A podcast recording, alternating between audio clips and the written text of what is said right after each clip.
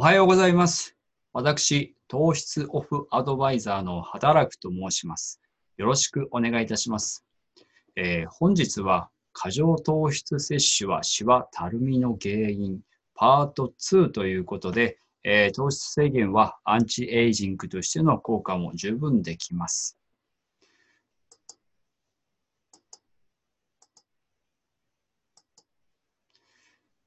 肌を老化させる2つの現象ということで、えー前回この1番、酸化、ね、活性酸素が増えすぎて肌細胞に悪影響を与えるについてお話をしました。今回はこの2つ目、糖化と呼ばれる肌を作るタンパク質が余分な糖と結びつくこと、これが体内で温められると老化物質が発生するこれについて説明をしていきます。糖化、えー別名ですね。まあ、老化物質、かっこ AGE とですね、えー呼ばれていますが、まあ、わかりやすく言うと、えーまあ、体内で、えタンパク質に糖が、ね、お菓子のようにベタベタとくっつき、え体温で温められ、焦げつくことで、え老化を進める悪玉物質が、えーできるというふうになっています。まあ、右の図のようにですね、えーまあ、タンパク質と糖が、えー体内で、え結びつくわけですね。そうすると、まあ、糖化という現象が発生して、AGE という老化物質が、え生成されます。それにより、え肌のたるみ、くすみなどですね、え老化につながっていくという、えーそういったですね、糖化現象というのが、えーこの老化の原因の一つになっているということを、えーご理解ください。で、ここが重要ポイントなんですが、この AGE が、えー皮膚に溜まってくると、えーこのですね、右の写真のように、コラーゲンのプリプリ感がね、失われ、えー肌は張りを失い、たるみ、シワの原因となるということなんですね。しかも、この AGE は一度皮膚に溜まってしまいますと、なかなか外に排出することができませんので、非常にこの予防対策というのが大事になってきます。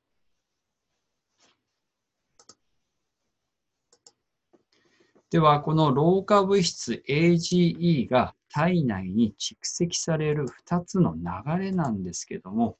まず1つ目、えー今申し上げたように、糖化による体内発生ということで、まあ、糖質の過剰摂取が原因になりますが、えーこの糖質の過剰摂取により血糖の上昇でタンパク質と糖が結びつき体温で温められ老化物質が発生するというこれがまず一つ目ですね糖質の過剰摂取により、えー糖がまあ余分になってしまうことで、えー体内のタンパク質と、えー糖が結びつくそれによって、えー体温で温められることで、えーまあ、老化物質が発生していくという、えー現象になります。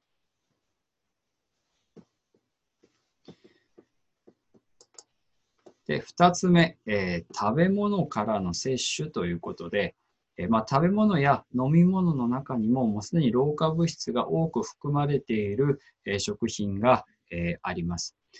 えこれについては次回ですね、え説明していきたいと思います。で、AGE はそういった老化現象だけでなく、様々な病気を引き起こします。シワたるみの他に、がん、心筋梗塞、メタボリックシンドローム、えうつ認知症、白内障、え骨粗鬆症、え脂肪肝、更年期障害など、えー体全体に対して、まあ、悪影響を及ぼす、えーようになっておりますので、この AGE は、まあ決してですね、いいことは一つもありませんので、この AGE を増やさない、これが、えー健康、若返り、えー老化対策、そしてまあ健康につながっていくということになります。はい。では、本日のまとめになります。えー、糖化による、えー、体内発生が、えー、まあ、老化現象に、えー、結びついていくことになるんですが、一つ要因としては、この糖質の過剰摂取による、え、血糖の上昇で、ね、タンパク質と糖が結びつき、体温で温められ、老化物質が発生という形になります。まあ、この原因が分かることによって、まあ、対策としてですね、まあ、まずはバランスの取れた食事をしていく中で、この、えー、白砂糖の含まれた、まあ、ケーキや菓子パン、えー、まあ、糖質の多いもの、こういうものをですね、過剰摂取、えー、することによっ、えー、体内で老化物質が発生していってしまうんだなということを、えー、ご理解いただければ、今後のですね、食生活の参考になるのではないでしょうかと思っております。はい、えー、以上はこれにて終了させていただきます。はい、えー、私、えー、働くと申しまして、えー、糖質オフアドバイザーの方の資格を取得しております。えー、YouTube、えー、Twitter、ブログなどでこういった健康食生活においての、えー、情報の方を発信しておりますので、えー、今後もぜひよろしくお願いいたします。はい、えー、本日はありがとうございました。